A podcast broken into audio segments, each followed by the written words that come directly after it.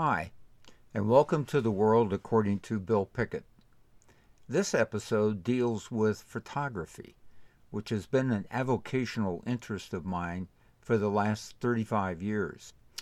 And I'm also going to be using some photographs to illustrate some examples. I tried my best to describe them in words, but you know that old saying about a picture being worth a thousand words. So you may want to, after you listen to this, look up the actual blog post by going to billpickett.blogspot.com, where you can find the text of this podcast along with some of the photos that I'll be talking about. So let's begin. The title of this podcast is Do You Take a Photo or Make a Photo? And why it makes a difference. Excuse me, but could you take a photo of us? How many times have you said that or had someone say it to you? I bet a lot. I know I have. A cell phone is handed over and several photos are taken. Let me take two or three just to make sure. And then the favor is returned. More photos. Ever wonder how many photos are taken in a typical year? Mylio is a photo organizing and management company.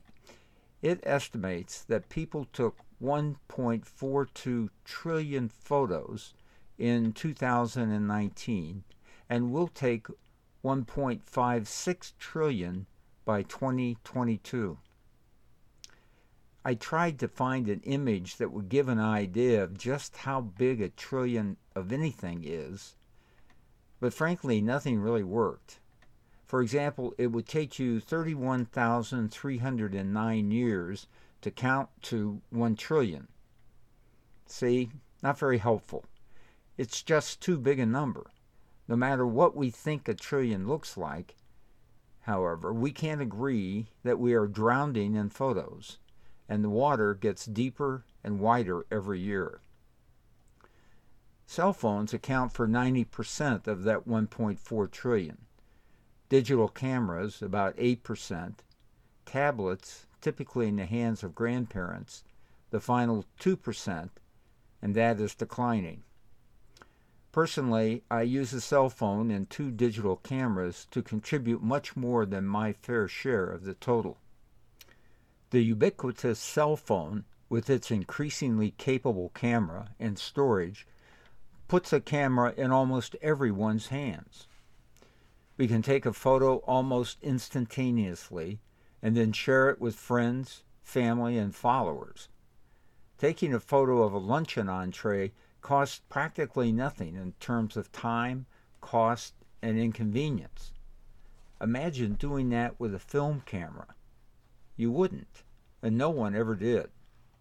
Now we can take photos of everything, everywhere, and we do. We take photographs to memorialize people, places, experiences, and even meals. We want to remember these and share the photos with others so they can share them. Without much thought, we say we take a photo. But some photographers say they make a photo. To understand the difference and why it is important, we need to visit the history of photography. Photography, as we know it, began in 1839 when Louis Daguerre introduced his photographic method, daguerreotypes. This process used a camera to capture an image on a silver surfaced metal plate that had been fumed with iodine vapor. This created a silver iodine surface that was light sensitive. The process required long exposure times in the minutes and created a positive image, which is to say, a unique image. Each daguerreotype was one of a kind. Since there was no negative, the image could not be reprinted. A daguerreotype was a pristine and detailed image, but the process was complicated, expensive, limited to a single image, time consuming, and cumbersome. it was limited to a studio by necessity. Nevertheless, it was the dominant form of photography until 1851, when a wet plate process was introduced. The collodion method was dominant between 1851 and 1871. This required an elaborate process in which glass plates, somewhat thinner than window panes, were coated with collodion and then immersed in silver nitrate. This had to be done in a darkroom.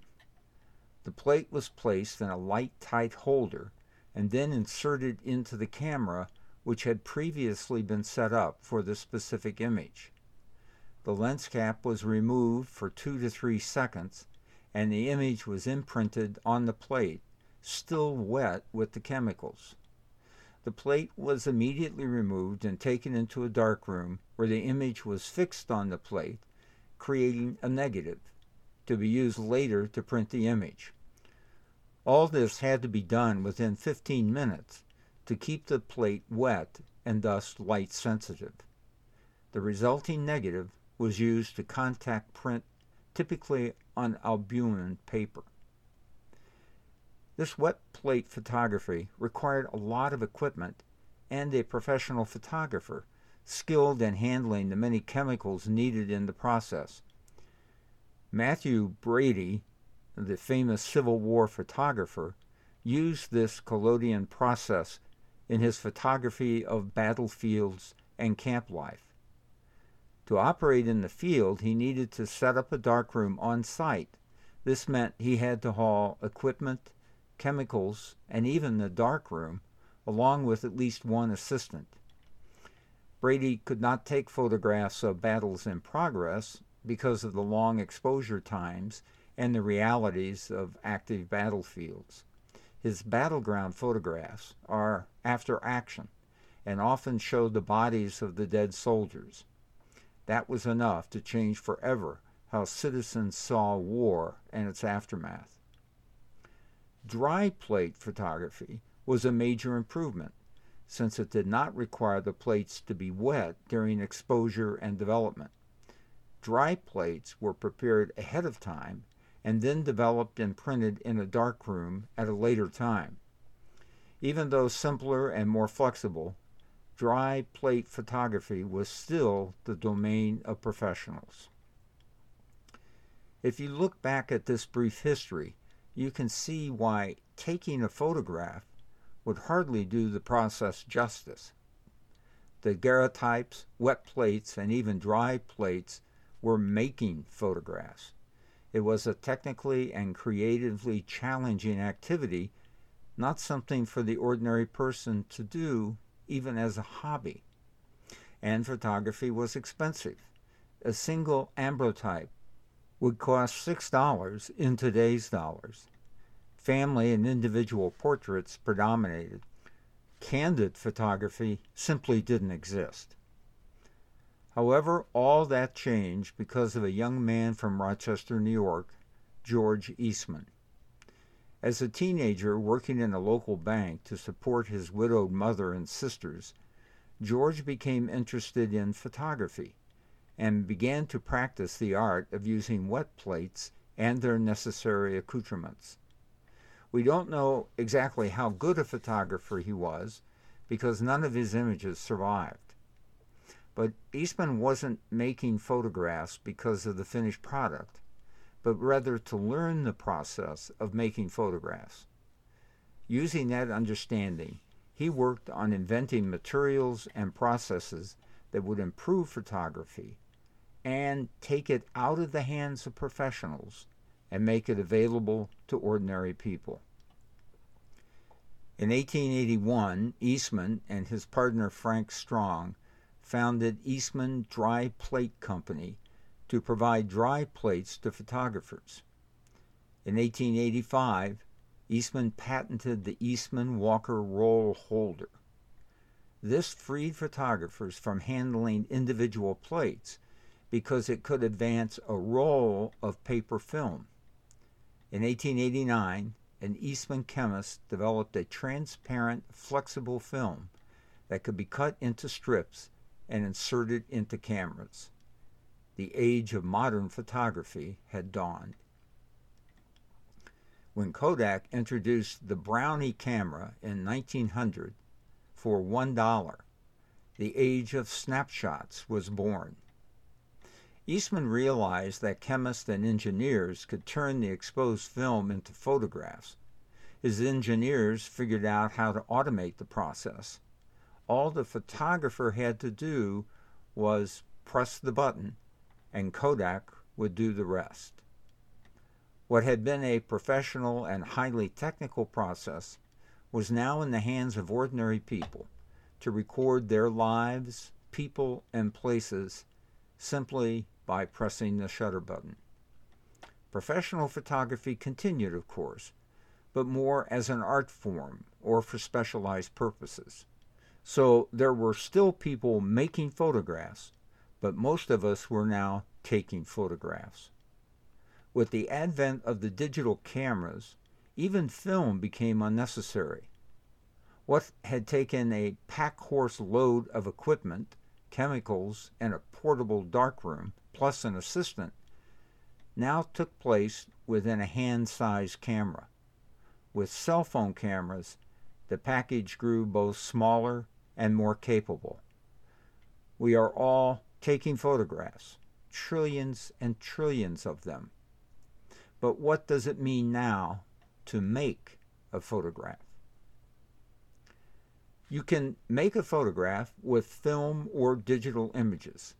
The process of getting from the image captured on the film or the digital sensor is technically very different, but essentially the same.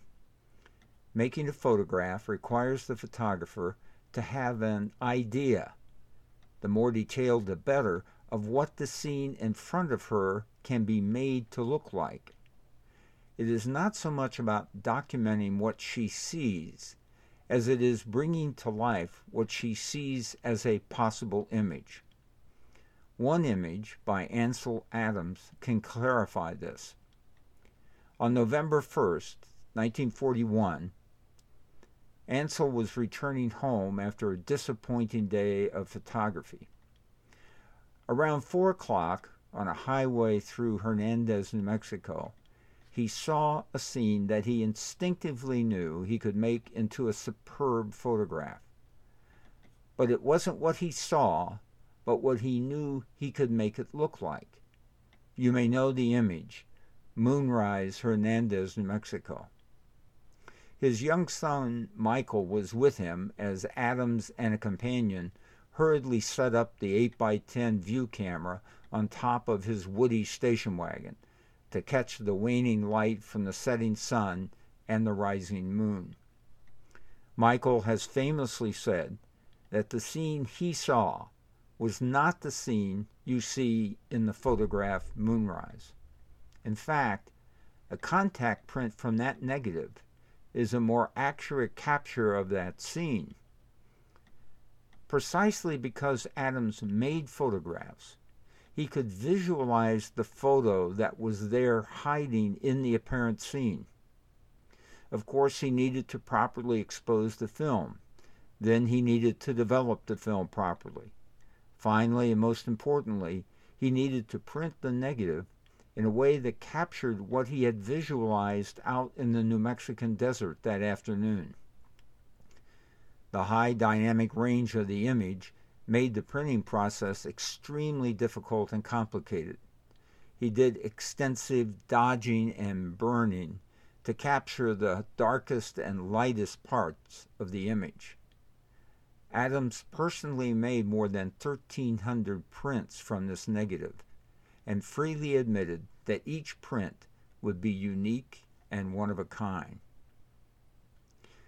So the difference between taking a photo and making a photo is the difference between snapshots with your phone camera and a more careful and more intentional capture. The photographer has a visualization in mind of the final product, which is often different from what appears in the viewfinder at first glance. 95% of the time, I take photos. When I make photos, It is a slower, more intentional process. I visualize the final image. It may not be as specific as Adams had with that iconic image, and I may not be sure exactly how it will turn out, but I have an idea of how I will capture and process it so that it will be different than a snapshot. I know for certain that I am out to make a photo when I take a tripod along. That means that I will be setting up a shot and taking time to select appropriate settings rather than just pressing the button, as the Kodak ad said. So, why is all this important? I think there are three reasons. First, while taking photos is important because it creates a record of our experiences, relationships, and locations, making a photo can create an image that is memorable and beautiful. Think about Adams and all his many unforgettable images, not just Moonrise Hernandez, New Mexico, which we've talked about here. Second, making a photograph requires me to slow down and more carefully observe what is around me. There is something about looking at the world through a lens that helps me see reality in a new way. It is the difference between lollygagging my way through life or paying close attention. I think it has something to do with the fact that a lens excludes a lot of reality and focuses my attention. After a while, I begin to do that even without a camera. I can begin to see photographs in my surroundings. I experience what is around me in a more detailed and powerful way. And that is when I decide to return with my tripod and have a go at making some photographs. Third, there is an important lesson about life and reality. Empiricism takes the position that sense experience is the basis of all human knowledge. What you see is what you get, to outrageously oversimplify. Rationalism is the opposite. It takes the position that there are significant ways in which our concepts and knowledge are gained independently of sense experience. A botanist looks at a tree and sees a tree. A poet looks at a tree and sees a metaphor for a well lived life. The poet sees something that is not there but is indisputably true. A Christian looks at the world and sees the empirical reality of economics, politics, and social status, but also sees the deeper reality of the kingdom of God, where justice and charity prevail. It is a reality that can be made by the individual actions of Christians, just as a photograph can be made both, however, require visualization of a reality that is not apparent but is real nonetheless. And this is what Christians call faith. Jesus cautioned his followers to not be deceived by appearances. There can be a deeper reality in the empirical world if we take the time to look for it and open ourselves up to a knowledge of a different sort. This is true, I believe, of any of the great religious traditions. Just as we can find beautiful images in ordinary reality, we can find mercy and forgiveness in evil and deprivation. It all depends on what we visualize. In so many ways, it is up to us. Well, thanks for spending these few minutes with me and the world according to Bill Pickett. You can subscribe to my podcast wherever you get your favorite podcast. And again, you can view the text, including the photographs in this podcast, by going to Bill Pickett, all one word, lowercase, dot blogspot dot com. Thanks and hope I see you again soon in the world, according to Bill Pickett.